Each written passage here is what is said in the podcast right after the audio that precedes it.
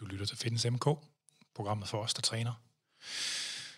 Øh, I dag der skal vi snakke om Alpha Pharma-sagen, og det skal vi med journalist Jeppe Brock.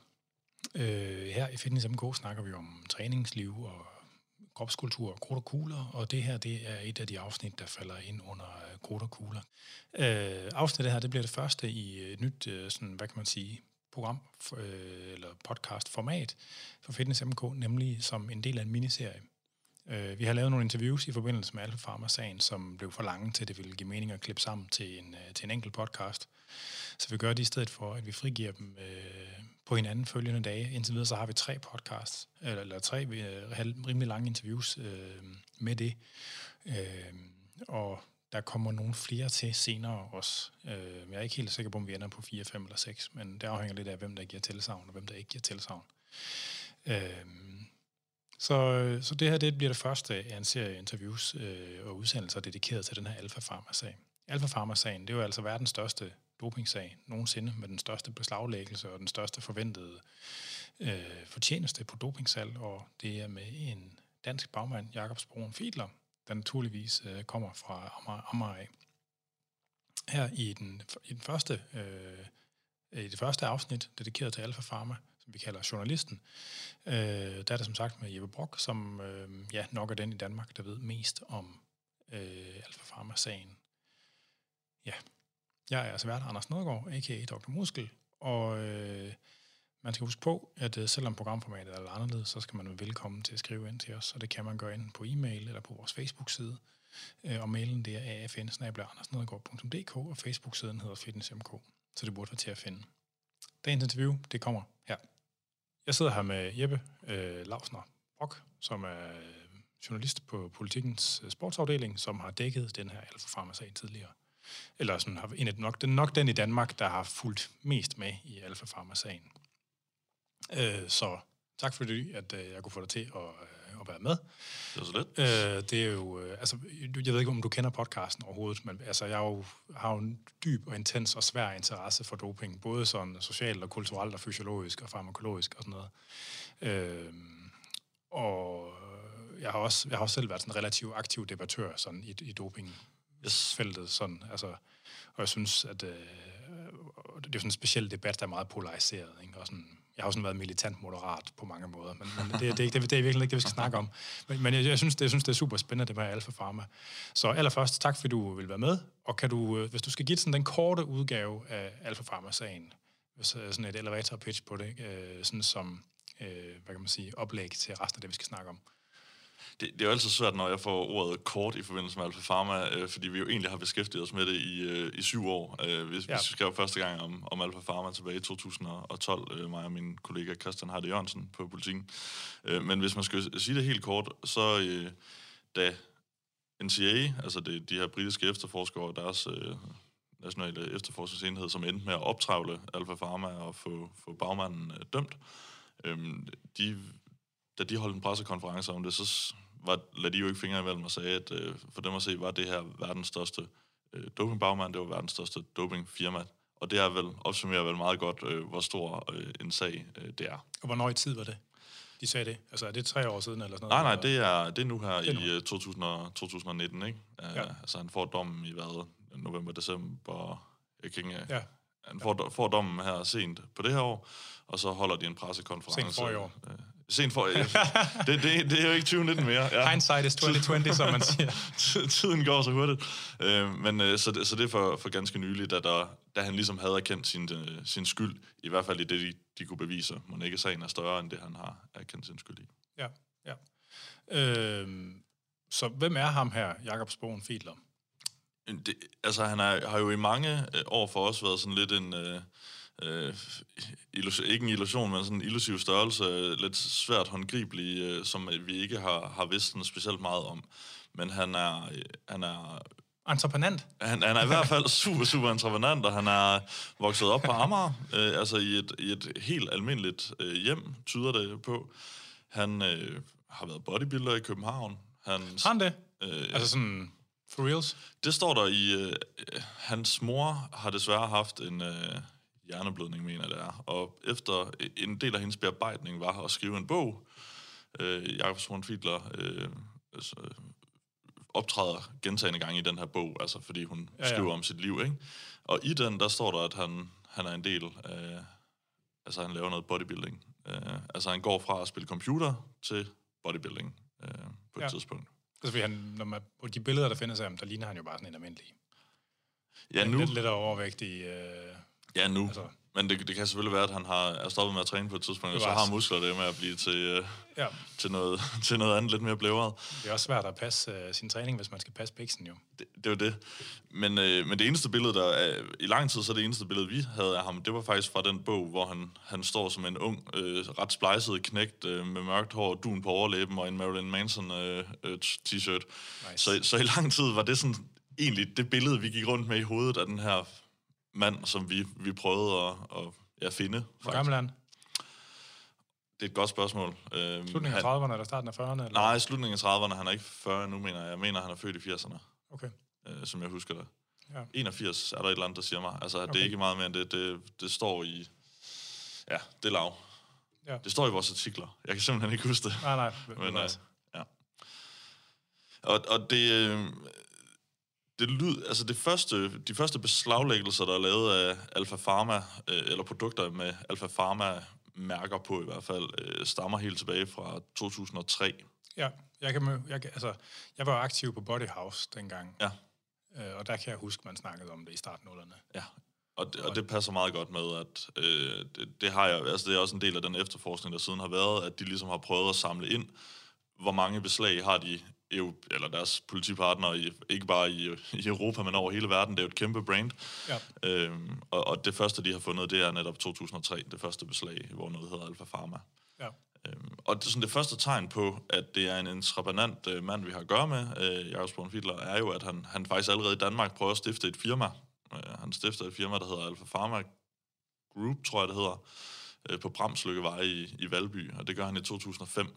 Okay. Så man kan sige, jamen det her med at, at prøve at blande det illegale og legale, øh, er måske det, sådan det første tegn på større ambitioner end bare et eller andet køkken, øh, køkkenkogeri, hvor man øh, bækser nogle, øh, nogle stoffer sammen. Men, men ved man, om han nogensinde selv har været involveret i, det, i, sådan, i, i ja, det, du kalder køkkenkogeri? Ja, i selve produktionen, nej, det ved vi simpelthen ikke. Øh, men vi, vi ved... Har han en uddannelse? Det ved jeg simpelthen heller ikke. Jeg, jeg ved det, aner det ikke. Nej, nej. Men han er jo i hvert fald, en, altså man kan sige, han er jo inden for det område, han har valgt at beskæftige sig med, har været en kvikfyr. Øh, jo, jo, jo. Må man sige, altså han har jo bygget et forretningsimperium op. Øh, og vi ved øh, også, at det deciderede mål med at tage til Indien, det, det var ligesom at blive til noget stort inden for den her øh, ja. dopingverden. Ja.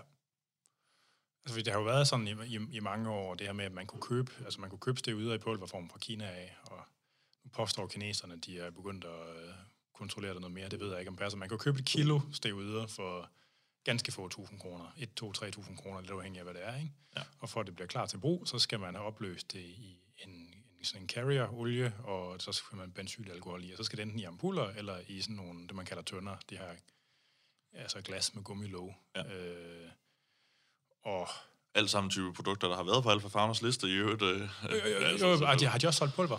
Øh, nej, de har solgt piller. Ja. Nej, nej, ikke rent pulver. Nå, nej, det bare det, at, at, hvad kan man sige, at, at en kur, den består måske af 5-10 gram steroider, ikke, og koster nogle få tusind kroner. Øh, og der kan man så man kan sige, at, at jeg, jeg ved nu, det, det, hvad ampuller og flasker og benzin, alkohol og olie koster, det er selvfølgelig også lidt variabelt, men altså, den, det, det dækningsbidrag, der er, det må være virkelig, virkelig, virkelig, virkelig stort. Og også i forhold til narkotika eller sådan andre ulovlige ting, man handler med. Jamen, det er, jo det, det er jo det, der hele tiden har været interessant, set fra et, øh, også set fra en, en, en kriminel persons synspunkt, øh, hvorfor dopingmarkedet egentlig har været en relativt god idé, hvis man kan sige det sådan. Jo, jo. Fordi der, var, der har været super lav risiko. Øh, straframmen var, var virkelig lille. Mange år var den jo kun to år i Danmark. Og gevinsten er jo netop, som du siger, har jo mindet og endda overgået mange typer stoffer. Jeg tror, den har været meget større. Altså, det, er det. det er jo det. Altså, så, og det har endda været relativt let, netop det, du siger med at kunne bestille stoffer direkte hjem fra Kina, få dem, blande dem op, producere det, og så sælge igen, ikke? Ja. Og vi har jo også nogle enkelte sager om undergrundslaboratorier i Danmark, og så en, en enkelt større om, om Diamond Pharma, som så var lidt mere organiseret end de der ja. undergrunds, eller virkelig undergrunds. Diamond Pharma var bestemt også undergrund, men, øh, men det var da i hvert fald i en større skala end nogle af de andre. Så han er antageligvis startet i midten af 20'erne. Ja, måske endda start 20'erne faktisk. Ja. Øh, altså relativt ja. tidligt. Ja. Så det er også sandsynligvis hans første sådan rigtige projekt i virkeligheden. Sådan, altså. Ja, ja, vi har i hvert fald ikke set nogen tegn på, at han skulle have, have brændt et eller andet uh, brand af inden. Altså, at han har haft så dårlige... Uh, det, det kan man jo gøre. Altså, nogle gange så bliver brands jo simpelthen så... Uh, får de så dårligt et ry, at man er nødt til at lægge den ned. Ja, uh, og eller det, finde på et nyt navn. Ja, præcis, eller finde på et nyt navn, ikke? Og det, det er der ikke rigtig noget, der tyder på, at han har. Uh, men han rykker så først til uh, Indien i, er det 2006, tror jeg, deromkring. Ja. Hvad hedder den der bog, som hans mor skrev? Er den til at få fat i? Den ligger øh, dengang i 2012, da vi skrev om det, lå den på nettet som en pdf-fil. Kan du huske, hvad den hedder?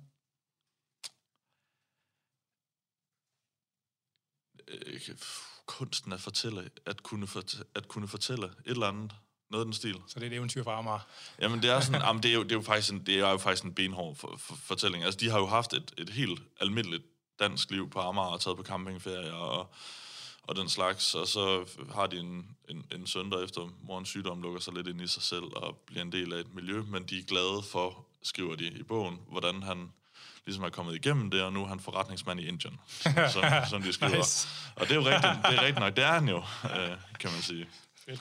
Så, så, så det er det, den, jeg tror, den er der, at, at kunne fortælle sådan noget, fordi den handler om det her med, at moren jo faktisk har mistet sit øh, mistet eller haft besværet sprog efter den her sygdom. Oh, så ja. det er sådan ligesom drivkraften i ja. historien. Når man googler det der efternavn, så dukker der jo sådan nogle mange sådan nogle vilde typer op.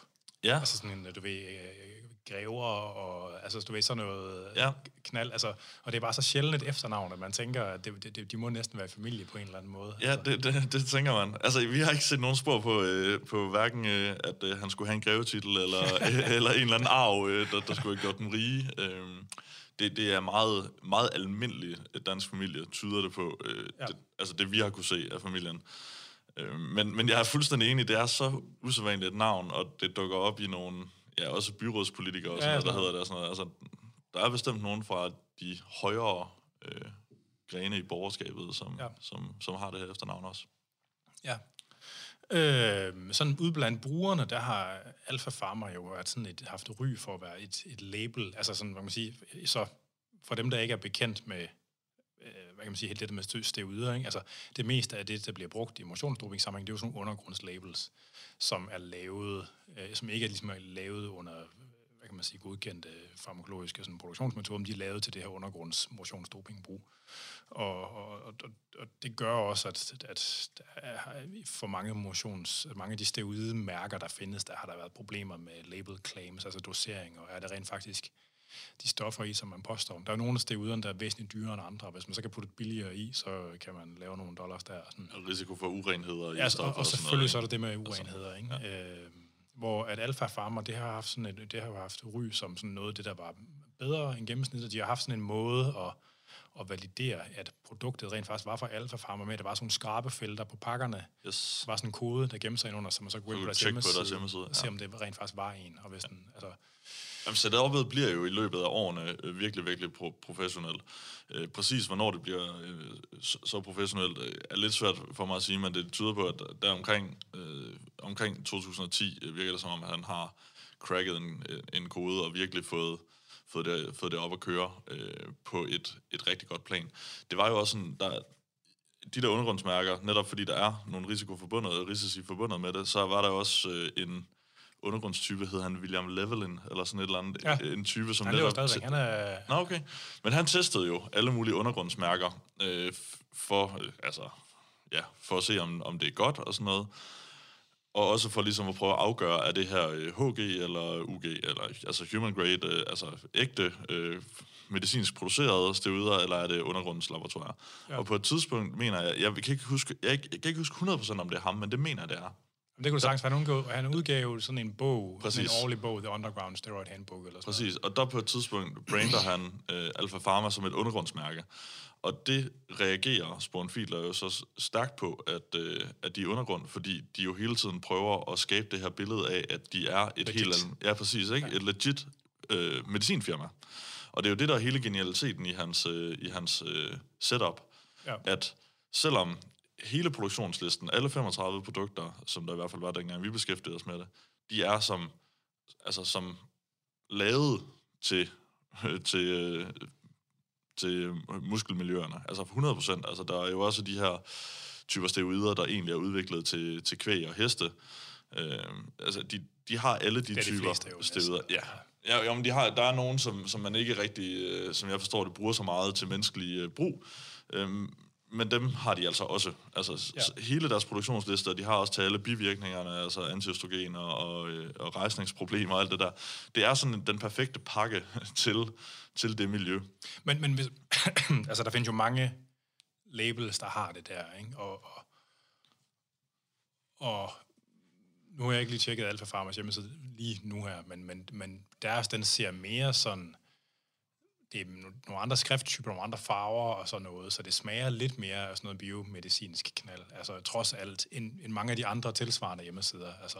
Den er lidt, øh, jeg synes, altså, den er lidt old school designet, men det skal nok også passe, fordi den nok er lavet tilbage i uh, slutmålerne eller sådan noget, men, men det er rigtigt, at den, den ser jo super, super, eller ret professionel ud, øh, men det er sådan, hvis man går ind og kigger på de produkttyper, de, de har tilgængelige, altså, det, det ligner trods alt ikke Pfizer. Nej, nej, men... Eller, nej, men, eller ja, Novo Nordisk, eller nogle Nej, men hvis man skulle kigge på dem, der rent faktisk sælger sådan laboratorie ting, så skulle sådan som det hedder Sigma Aldrich. Ja. Øh, og det, der kan man jo også godt købe alle mulige forskellige det er ude hos dem. Altså, de har også 10.000 vis af varer, alt muligt mærkelige kanyler, pipetter, alt, alt sådan noget, ikke? Ja, ja. Øh, og, og, fordi jeg tror, jeg tror faktisk ikke, Pfizer har en hjemmeside på den måde produkter, man kan slå op på. Nej, det er jeg ikke sikker altså, på. Men det har Sigma Aldrich nemlig, ikke? Altså, når, hvis man, der ser selvfølgelig mere prof ud, og der er nogle, op, nogle, der er nogle flere oplysninger der også, men jeg mener, det er ikke sådan, altså, man kunne godt, jeg, jeg har været ude for faktisk, at der har været videnskabsfolk, dengang jeg lavede forskning selv, der har skadet spurgt, altså som ville købe nogle ude fra en hjemmeside. Åh, oh, min mave, den lidt. øh, øh, som ville købe, de skulle bruge testosteron, tror jeg nok det var, til dyreforsøg. Ja. Og som, som skrev til mig og spurgte, om, om de skulle bruge det der. Der var jeg ret sikker på, at det var sådan en undergrundsside, de var havnet på, og ikke sådan noget som ligesom Sigma Aldrich eller sådan noget. Ikke? Så, så mener jeg bare, at, at altså, der, der, i virkeligheden så er der jo en gråzone.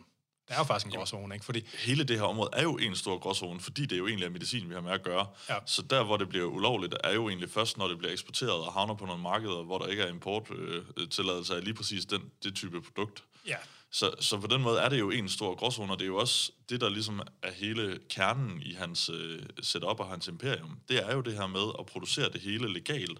Han, han har jo vidderligt alle øh, licenserne i orden ude i Indien. Vi har jo været ude og snakke med øh, myndighederne ude i Indien, og har set hans tilladelser til at... Har I været ude ved hans fabrik, eller hvad?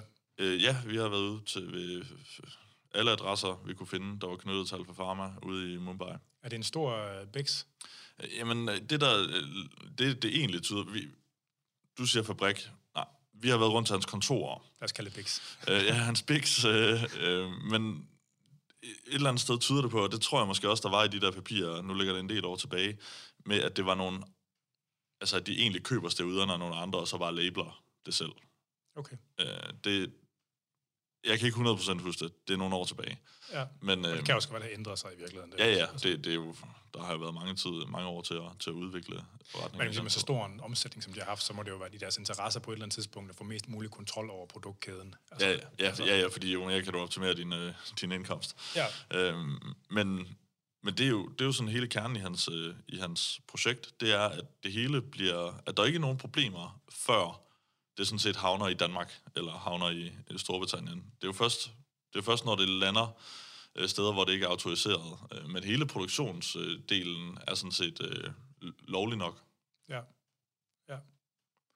For det er jo, der er jo, altså hele det der med at have sådan en organisation, som altså på toppen øh, mere eller mindre er en mere eller mindre er en biomedicinsk virksomhed, ikke? men hvor intentionen helt sikkert, at, at bunden af organisationen og distributionskæden er sådan noget grop, sort markeds, kriminelt stas. Ikke?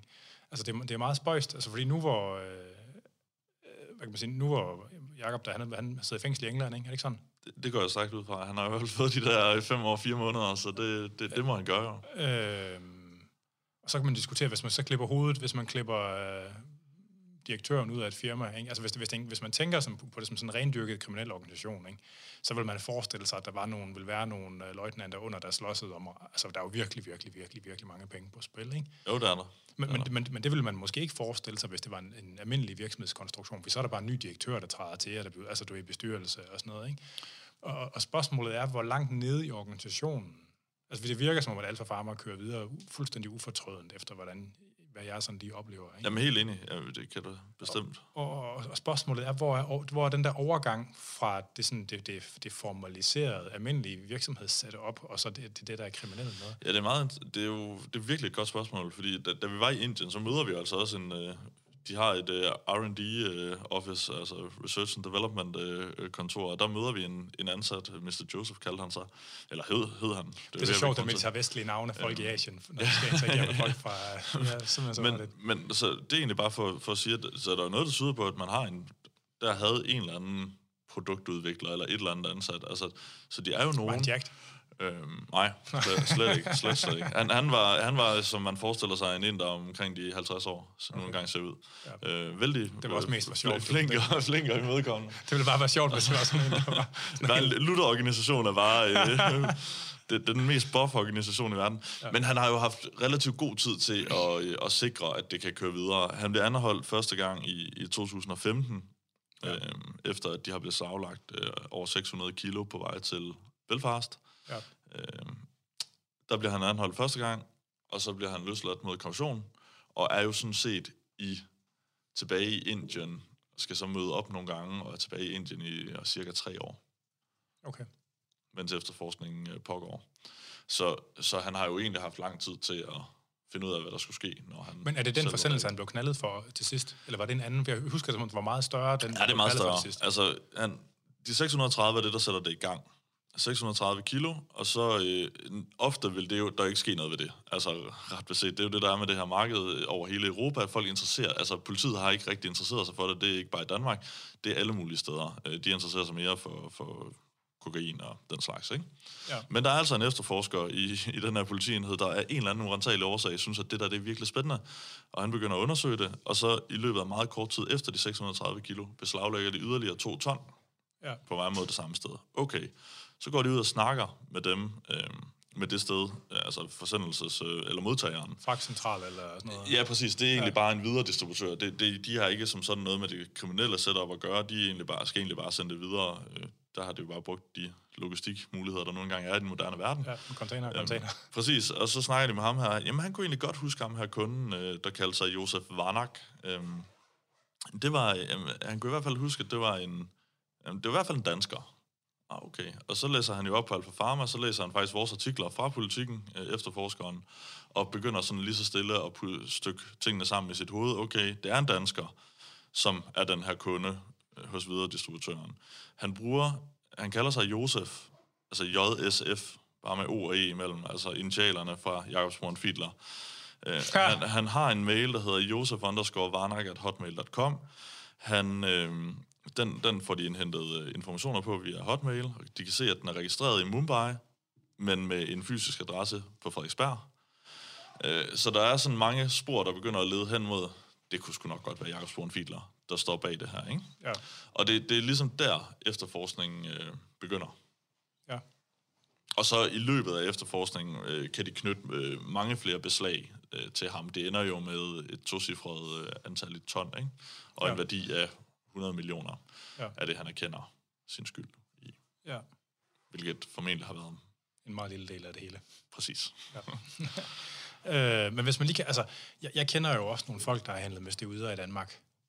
Og øh, det, der sker, hvis man begynder på det, det er, at øh, det skal man ikke gøre særlig lang tid, før der kommer nogle folk med læderveste og prikker ind på skulderen og siger, det er noget, man skal spørge os om lov til, vi vil jo gerne have nogle procenter, ellers så skal du bare stikke pipen ind.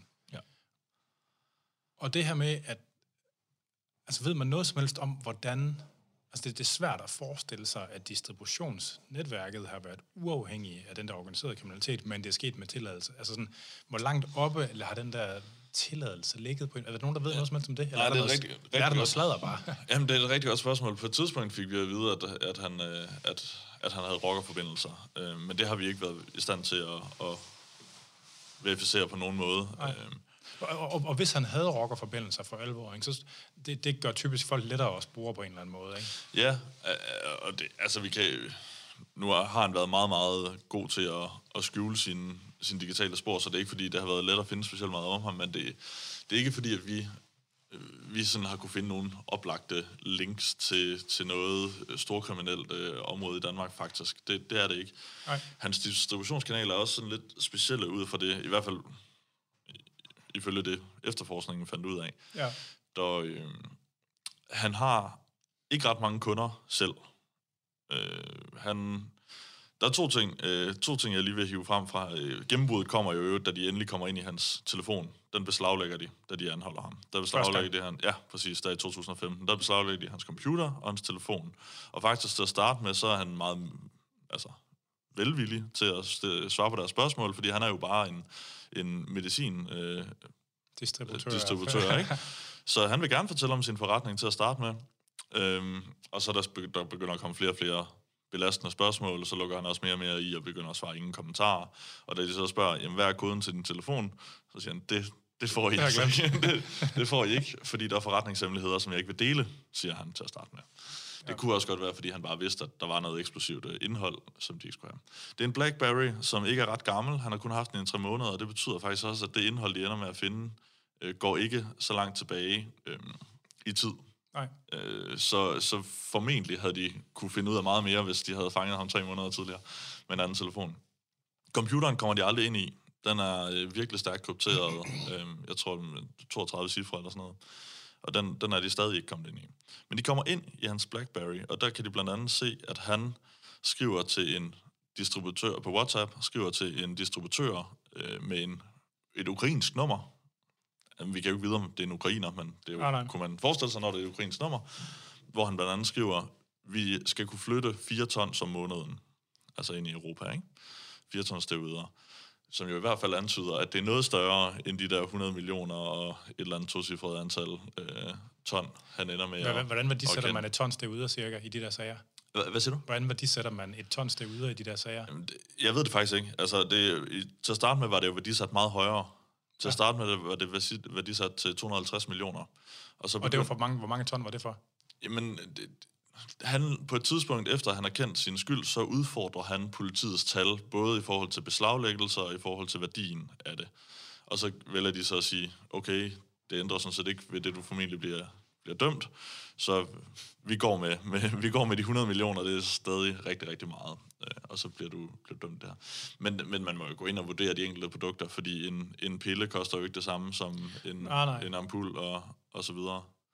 Øhm. Men altså, hvis det er 50 tons om året gang, øh, hvis, det er det, hvis det er det flow, de har haft måske 4-5 år, så snakker vi 250 tons øh, og kugler.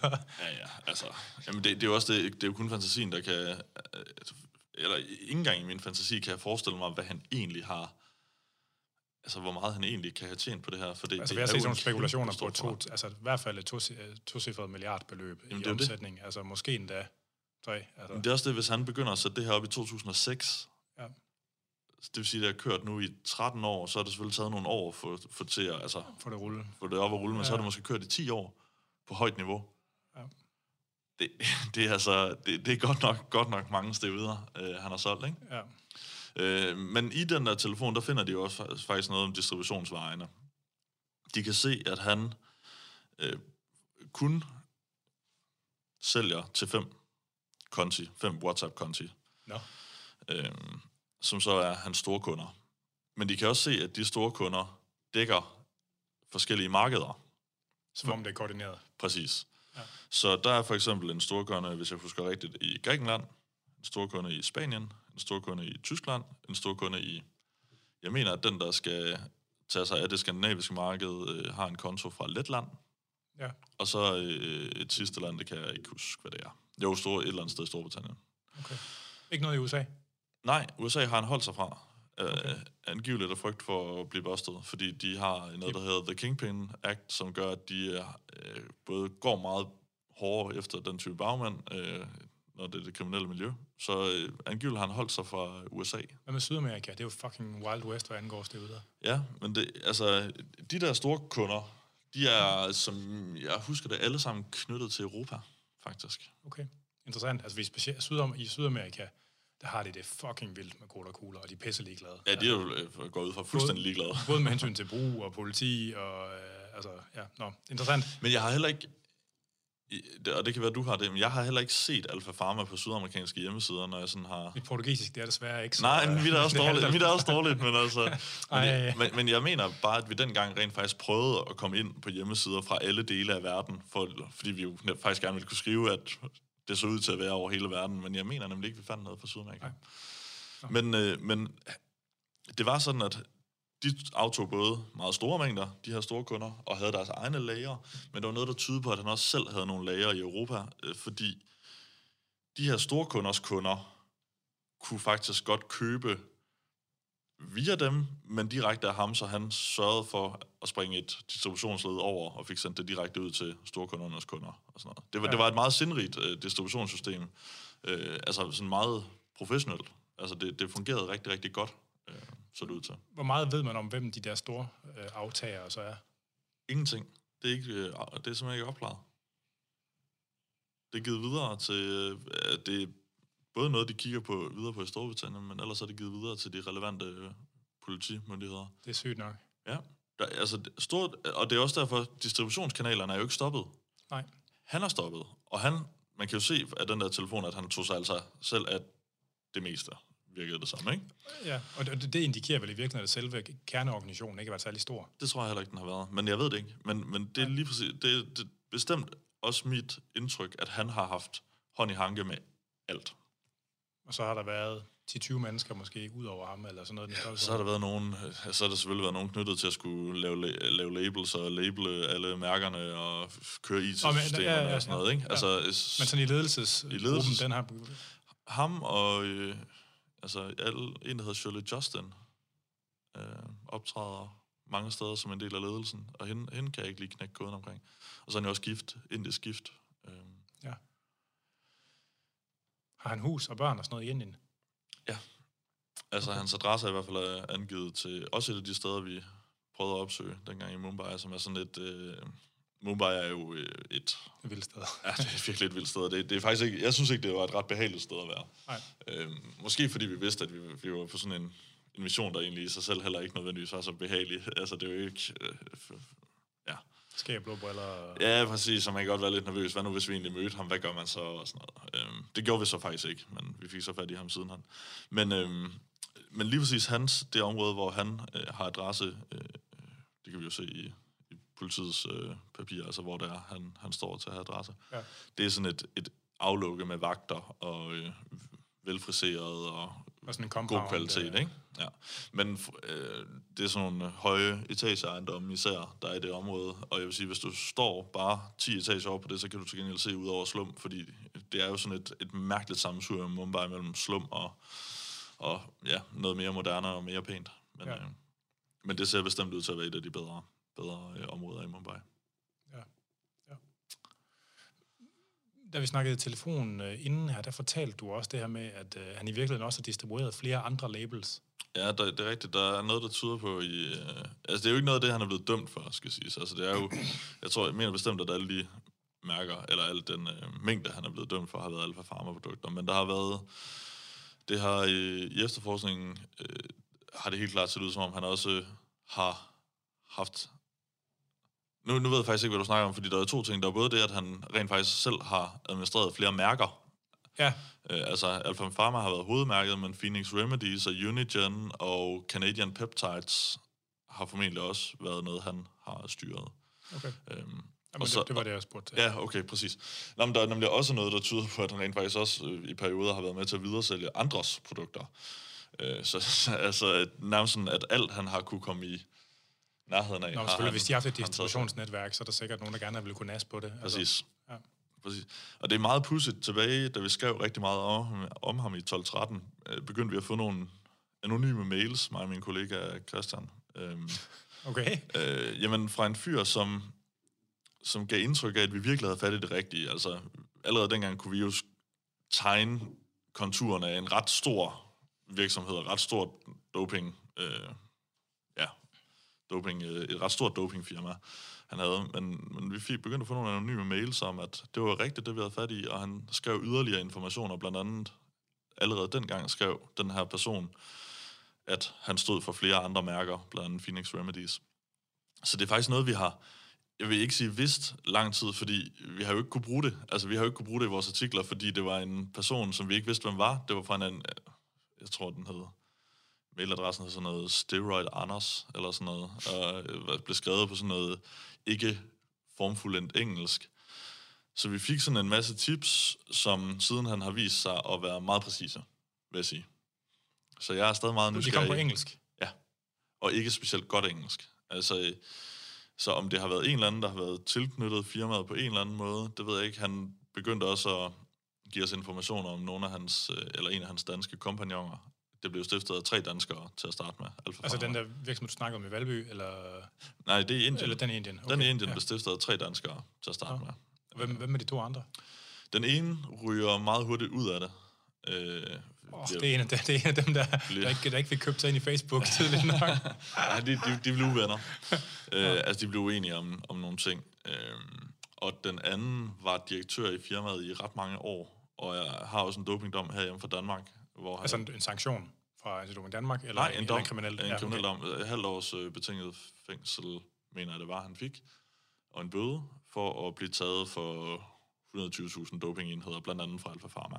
Okay. Og noget interessant i den dom, det vidste vi ikke dengang. Vi havde dommen dengang, i, da vi skrev om det i 2012. Men der stod faktisk i dommen, at ham her, danskeren, havde forklaret, at det var steroider, han skulle opbevare for en mand, der hed Josef. Dengang stussede vi ikke over det, men siden han kan vi jo se, at Josef, det er jo præcis det navn, Jakob Spornfidler har brugt i, altså i undergrundsverdenen. Josef Vanak. Ja. Så når danskeren har forklaret, at han skulle passe på steroiderne for en fyr, der hed Josef, så er det jo rigtigt nok, formentlig. Så øh, det var, det var sådan, da vi, da vi opdagede det her mange år efter, så øh, jeg vil sige, nå, for satan, det var alligevel godt på os. Ja, det er meget sjovt. Ja. Ja. Øhm, men han er også ude af det nu. Er, er, er, er der nogen, der har snakket med dem? Jeg har sjældent gjort så meget for at få fat i en uh, mand som, uh, som ham øh, den sidste, jeg nævner her, som okay. har en dom. Øh, altså, det var både at sende snailmail og øh, ringe til ham utallige gange, opsøge hans adresse, og øh, sågar også... Sorry. det er så fint. Øh, og også snakke med hans bror. Ja. Øhm, de har også haft nogle firmaer sammen i England om, om sådan noget Muscle Nutrition, tror jeg faktisk, det hed, øh, firmaet. Øhm, øh, så vi, vi har simpelthen gjort så meget for at få fat i den her dansker, men vi har aldrig snakket med ham. Nej. Så. Hmm. Ja, det er meget... Men det er en, der er bosiddende i Danmark? Eller hvad? Jamen, ja, altså ifølge de der anonyme henvendelser... Ja, han havde en adresse i Danmark, men ifølge de der anonyme henvendelser var han også bosat i Thailand. Okay. Ja, men der er mange, der ikke... Der er, der er mange af de der sådan, typer, der ekspatrierer. Ja, altså, det lød det i hvert fald som om, ja. Øh, at han havde. Ja. Øhm, ja. Og så er der faktisk også en, en fjerde dansker, som er knyttet til et af hans... Øh, Jakob Spornfidler har en del firmaer øh, efterhånden. Og præcis hvilken funktion de forskellige firmaer har, det ved jeg ikke. Øh, Registreret i Danmark, eller i... I Indien. Okay. Øh, og, og et af dem har også en anden dansker involveret okay. øh, i sig. De, men de to nøglefirmaer i forhold til det der doping imperium, det er jo selvfølgelig Alpha Pharma i sig selv, og så øh, er der også noget, der hedder Alpha Pharma Group ude på Seychellerne. Det er Selvfølgelig sådan, skal man lige have jamen, det, jamen det, det er jo virkelig sådan en nøgleforretning, eller en nøgledel af hans forretning, og, og den, fandt, den fandt vi faktisk ud af allerede tilbage i 2012, og skrev også om der. Øhm, Men det er, vel, det er vel noget med til de har bankhemmelighed. Har de ikke stadigvæk det? Jo, jo. Ja. Det er lige præcis derfor. Altså, det handler om, at han åbenbart har en hvidvasker i Singapore, øh, altså en nærmest professionel hvidvasker, så når han får alle de her sorte penge ind, som han jo får... Men hvorfor er hans penge sorte? Øh, det er de, Ja, det, det behøver de vel ikke nødvendigvis være, eller hvad? Der er ikke, der, der er ikke noget, der tyder på, at han har legal øh, forretning. Nå, okay. Oh. Nå. Vi, vi har ikke set noget legal forretning, det tror jeg heller ikke efterforskerne har. Okay, så de har ikke, altså de der handler har de simpelthen ikke fakturer på, eller det, det kommer først fra ham, hvidvaskeren? Jamen, jeg, jeg tror slet ikke, at øh, jeg tror slet ikke, at det nogensinde har været målet, at de skulle ind på det. Jo, jo der, er, der er vist jo antydninger af, at de kunne begynde at prøve at gå ind på det legale medicinmarked, men det, det har de ikke været. Nej, altså, okay. Så det, det er... Altså mere, været... mere formelt forretning har det alligevel så heller ikke været. Altså. Præcis. Produktionsdelen har været reel, kan du sige, og så stopper det der. Ja. Og så er det blevet smuglet fra Singapore til Europa. Ja. Eller via Singapore, altså fra Indien til Singapore, og så til Europa. Ja. Og i Singapore har han så også haft en, øh, en hvidvasker, som har taget sig af øh, pengeforretninger og rykket det rundt mellem en masse forskellige konti, hvor en del så er endt derude på Seychellerne. Han har, han har åbenbart virkelig mange konti. Ja. det, det er øh, mere end jeg forstår, fordi det er ikke øh, økonomisk øh, kyndig nok til. Plus, jeg har heller ikke set det hele. Det, Men meget er, af det er bare, bare, det er også bare for at gøre det svært at finde rundt i. Altså. Ja, ja, præcis. Øh, og det bliver rykket rundt mellem en masse konti. Og de penge, der ender i Seychellerne, det er sådan ligesom nogle nøglepenge i hele hans setup, kan man sige. Fordi det, vi allerede fandt ud af i 2012, det er, at firmaet i Seychellerne, de køber kontinuerligt lidt aktier i det indiske firma. Og det er jo smart, fordi det indiske firma har jo ikke rigtig noget, hvis ikke de har noget legal indtægt, eller i hvert fald en meget lille legal indtægt, men stadig, stadig har en meget stor produktion, så skal det ligesom være noget, der finansierer den her produktion. Ja. Og det er så aktieopkøb af hans egne, tyder det i hvert fald på, aktieopkøb af hans egne sorte penge, der er blevet vasket hvide, sendt til Seychellerne, og så køber aktier i Indien. Okay. Så det, det er sat meget godt op, kan man sige, hele det der ja. system. Interessant. Og de har så købt øh, det der firma i Seychellerne, som så hedder det samme som det gamle firma på Bramslø var i Valby faktisk. Øh, altså ja. Pharma Group. Øh, det, altså det, det er helt tilbage fra 2009, de begynder at købe aktier op og dermed poste penge ind øh, til produktion. Findes der, øh, altså har Indien sådan et ligesom CVR-register, ligesom i Danmark, hvor man kan slå op og slå regnskaber op og sådan noget? Ja. Fordi så må, ja. der vel, så må der vel findes en anslået værdi på firmaet i Indien, når de har købt aktier i så lang tid. Ja. Fordi altså, det, det, er ikke, det, er ikke lige så, det er ikke lige så åbent, som det er i Danmark. Jeg vil sige, du, du, kan, du kan formentlig stadig godt... Øh, nu ved jeg ikke, hvordan det er nu. Det er som sagt i 2012, vi første gang afslørede det. Men der kunne du, dengang kunne du faktisk godt søge frem i et indisk register, at der var registreret et firma, der hed Alpha Pharma og sådan noget. Ja. Men for at få alle oplysningerne ud, det, det, det kunne man ikke. Nej. Der skulle man, og det var den primære, en af de primære årsager til, at vi tog til Indien, så skulle du møde op på øh, virksomhedsregisteret i Mumbai. Ja, okay. Øhm, og det fik vi faktisk en, en dygtig og sød hotelansat til, øh, fordi det lå øh, på den anden side af, af Mumbai. Og han øh, vil gerne, altså de, de, de er jo sindssygt søde, han vil så gerne hjælpe. Øh, og det er det her firma, vi gerne vil vide noget om, og okay. Og så kommer han tilbage om aftenen, øh, og sådan helt glad, helt ekstatisk, så man kan se sådan, åh, han har virkelig opfyldt, øh, opfyldt den her opgave. Øhm, men ikke på den måde, vi troede. Vi troede måske, at han ville komme med nogle dokumenter, eller eller en USB-stik eller sådan noget. Nej, han kommer tilbage med en kode øh, og siger, den udløber klokken, måske klokken 8, i hvert fald om en halv time. så vi har, vi har adgang til det der register øh, og de her dokumenter i en halv time, og så gælder det ellers bare at sidde om at, at hive, hive så mange papirer ud som muligt. Så vi håber, har en hurtig internetforbindelse. Øh, Jamen, det, det, det havde de heldigvis. Det var et godt hotel, vi på. så, så det lykkedes os at få sådan kerneoplysninger omkring stiftelsen, og om direktørskift, og om økonomien, og, og sådan ja. noget i det. Ja. Øh, men ikke, vi har ikke set nogen dokumenter, hvor, hvor de værdier anslås. Øh, nej, nej, fordi man, altså, man skulle bare tro, at hvis det var børsregistreret, eller hvis det ikke, ikke hvis det, var, hvis det var aktienoteret, at det, der kunne findes oplysninger om, hvor mange penge, der var købt aktier for. Altså, det ville ikke være sådan helt ude af... Ja, men det, det tror jeg, du ville kunne. Fordi det var noget, det vi kunne se, altså, hvornår der blev udstedt nye aktier og investeret i dem. Så det, det vil, hvis man tager et tjek igen i det indiske, så må man kunne se, hvor meget der er blevet investeret over de der 12 år eller sådan noget. Men det, det siger selvfølgelig ikke noget om Bixens størrelse. Det er jo bare det, de skulle bruge for at have driften, sikkert. Ja, men det kunne, måske, det kunne jo egentlig være interessant nok at se, fordi så kunne man måske få en eller anden... Det er jo ikke et præcist tal, men du kunne få et, et fingerpege om, hvor, hvor meget der har skulle til for at køre produktionen, ja. produktionsdelen. Ja. Det siger jo ikke noget om indtægterne overhovedet. Hvad med så noget som øh, lønsedler og den slags ting? Er det sådan, kan man søge om magtindsigt eller sådan noget i Indien på samme måde som i Danmark? Eller? Det tror jeg ikke. Nej. Ja, det har vi faktisk ikke prøvet, men altså, nej, øh, nej det, det, det tror jeg ikke. Eller sådan skatteoplysninger, altså på firmaet, det, det, det kunne være... Ja. Nej, det har, vi, det har vi heller ikke prøvet. Skal jeg blankt erkende. Ja. Men det, man må jo også, jeg, jeg vil jo antage, at de reelt set kun går i nul i Indien. Ja, ja, ja. Altså ja, i de officielle regnskaber, ikke? Altså det vil jo være mærkeligt andet, ikke? Når jo. man har den øh, forretningsmodel. Ja. ja. Hvor mange, hvor mange penge tror du, det i virkeligheden er? Det er ja. Et godt spørgsmål. Øh, jamen, øh, i hvert fald i milliarderne jo.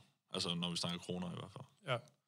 Og sikkert også over 10, 10 milliarder. Det er bare næsten, det er næsten svært at... Det er så stort et tal, at jeg næsten ikke kan forstå, at man skulle kunne have tjent det på, på en lyssky forretning, som et eller andet sted ikke... Øh, altså, noget af det, jeg, jeg er sådan meget overrasket og også til dels fascineret over ved den her hi- historie om Jakob Brøndfidler, det er, hvordan han har... Jo, det, er jo, det er jo foregået i det fuldstændig åbne. Synes jeg. Altså, alle, ja, ja. Har, alle har kendt uh, produktet Alfa Pharma i 15 år. Ja. Der var ikke nogen, der har gjort noget ved det, indtil en eller anden øh, øh, nævnyttig efterforsker fra øh, i Nordjylland, jo en rigtig, rigtig flink fyr, øh, ham efterforskeren, der har, har siddet med det. Ja. Øh, meget, meget, meget munter og, og god fyr. Altså, jeg tror også, man skal være munter, for, øh, for han har godt nok slået hovedet mod en mur øh, en masse gange, fordi det er jo let nok, det, eller ikke let nok. Jeg synes sådan set, det var relativt svært, det journalistik, vi lavede, men, men det var trods alt lettere end... Det var, det var ret lidt... Vi kunne i hvert fald stykke et billede sammen, der tegnede et ret klart billede, men derfra til at rent faktisk kunne dømme en mand, ja. det er svært. Ja. Det der med, at du har en masse produkter, som er over hele Vesteuropa, øh, eller hele den vestlige øh, verden nærmest, øh, og du kan se, at, at det bliver solgt dyrt, men at lave koblingen derfra til, hvem det egentlig er, der er ansvarlig for det, det er det, der har været svært i efterforskningen. Ja, ja. Og det er derfor, at den der BlackBerry var så central, altså hans telefon. Ja. Fordi der var nogle meget klare, og så indrømmer han jo til sidst, ikke? Jo, jo, altså, men det, der du siger om distributionsnetværket, ikke? Altså, når, når, når de nu har insisteret på at lave en Bix, der sådan ser øh, legit ud øh, oppefra, ikke? Altså, det, det kan undre nogen, at de ikke, når nogen har de der hovedaftagere, at han ikke har krævet, at de har købt det med penge, der var vasket hvide. Så, det, så den øverste del af forretningen så legit ud. Jamen, der, der kender jeg simpelthen for lidt til, uh, hvordan man uh, sætter et godt uh, kriminelt uh, forretningsnetværk op. Altså, ja. det, det, men, men, det, men det er bare fordi, hvis de gerne ja. vil bevare illusionen om, at det er en rigtig forretning, ikke? Altså, så, så skal der jo komme rigtige penge ind. Ikke? Altså. Jo, men for at de skal bevare den illusion, så kræver det også, at de har, øh, har godkendelser i alle de lande, deres produkter havner i. Ja. Øh, og Altså, de har jo ikke ja, nogen godkendelser ja. i Danmark, for nej, eksempel. Nej, nej. Øhm, og det har de heller ikke i Storbritannien. Så, men det, jeg synes, det lød som om, at det skulle være næste skridt, ja, at de skulle okay. begynde at have nogle øh, reelle godkendelser. Øhm, ja. så, så jeg tror, der, der bestemt der er, eller har været ambitioner om, ja. om endnu mere. Altså, altså fordi, på et tidspunkt, det er faktisk også meget sjovt, efter hans øh, første anholdelse, der i 2015, så begynder han jo at, øh, at få en Twitter-profil og få en hjemmeside, mener jeg også. Ja. Netop for, der også helt tydeligt prøver at tegne et billede af en seriøs medicinproducent. Ja. Øh, og lidt videnskabelig -agtigt. Så det er som om, at jeg mener det lige efter den første anholdelse, at, at der begynder at blive, at han prøver at bygge bygge videre Brands på det der, ja præcis, bygge videre på det der billede, han har tegnet af sig selv. Ikke? Altså fordi hvis dig eller mig, vi gik ind på Sigma Aldridge's hjemmeside nu, og købte 10 gram trenbolon, og fik sendt, og det tror jeg faktisk, jeg ved ikke helt, om man kan bestille det som privatperson, men ellers det er, det er relativt trivielt at lave et enkeltmandsfirma. Jeg har et enkeltmandsfirma, det har du sikkert også, ikke? Nej. Nå, men, men, men det er der mange journalister. Det kan være, jeg skal have nu. Ja, nå, altså. men, at, jeg ved ikke helt, hvad der ville ske rent faktisk, Nej. hvis jeg bestilte det til min enkeltmandsfirma. Jeg ændrede navn, så det lød sådan lidt nedergård farma, et eller andet knald, ikke? så det lød som, man havde et laboratorium. Og så man bestilte det. Jeg, jeg ved ikke helt, hvad der ville ske, eller hvor mange gange man skulle gøre det, og, før at der ville ske noget ved det. Altså sådan, ikke? Og, og hvis man kan komme til at ligne det, så altså sådan, Altså, det, det, det er jo et rigtig godt spørgsmål. Øh, og det, altså, det skal dog siges, at når, han, øh, når de lavede de store forsendelser ud fra Indien, så blev det jo ikke sendt som øh, medicinprodukter. Nej. Altså, det blev sendt som elektronik eller øh, household, øh, altså sådan møbler-agtigt og sådan noget. En kattemad. ja, ja, dog. Ja, sådan, sådan, men, men det blev sendt som sådan nogle ting. Ja. Til gengæld så var papirarbejdet virkelig i orden. Altså, det, det var totalt øh, udført, som, som det skulle. Og så er det jo altså bare ikke... Altså, der bliver sendt så mange pakker i verden nu til dag, så man tjekker jo bare ikke alle pakker. Nej. Så øh, når man tænker på, hvor meget de har beslaglagt, som jo er tocifret antal ton af Alfa Pharma gennem ja. alle de her år, og man stadig har et indtryk af, at det har været en helt vild milliardforretning. Det siger jo også noget om, hvor stor profit der er på det der marked. Jo, jo. jo. At det har der været råd til. Ja. At der lige bliver taget, ah, der bliver røget ton, ærgerligt, videre. Prøv igen. Ja. Men han er faktisk på et tidspunkt, øh, kan man se på hans BlackBerry, lidt utilfreds med sin øh, ukrainske distributør. Han mener, der bliver taget for meget. Øh, Forsvundet, eller hvad? Nej, tollen. Altså Nå. i tollen. Øh, altså, der bliver opdaget for meget. Okay. Interessant. Så han prøver igen at optimere på et tidspunkt, ser det ud til. Hvad det så end betyder. Ja, ja. ja, ja.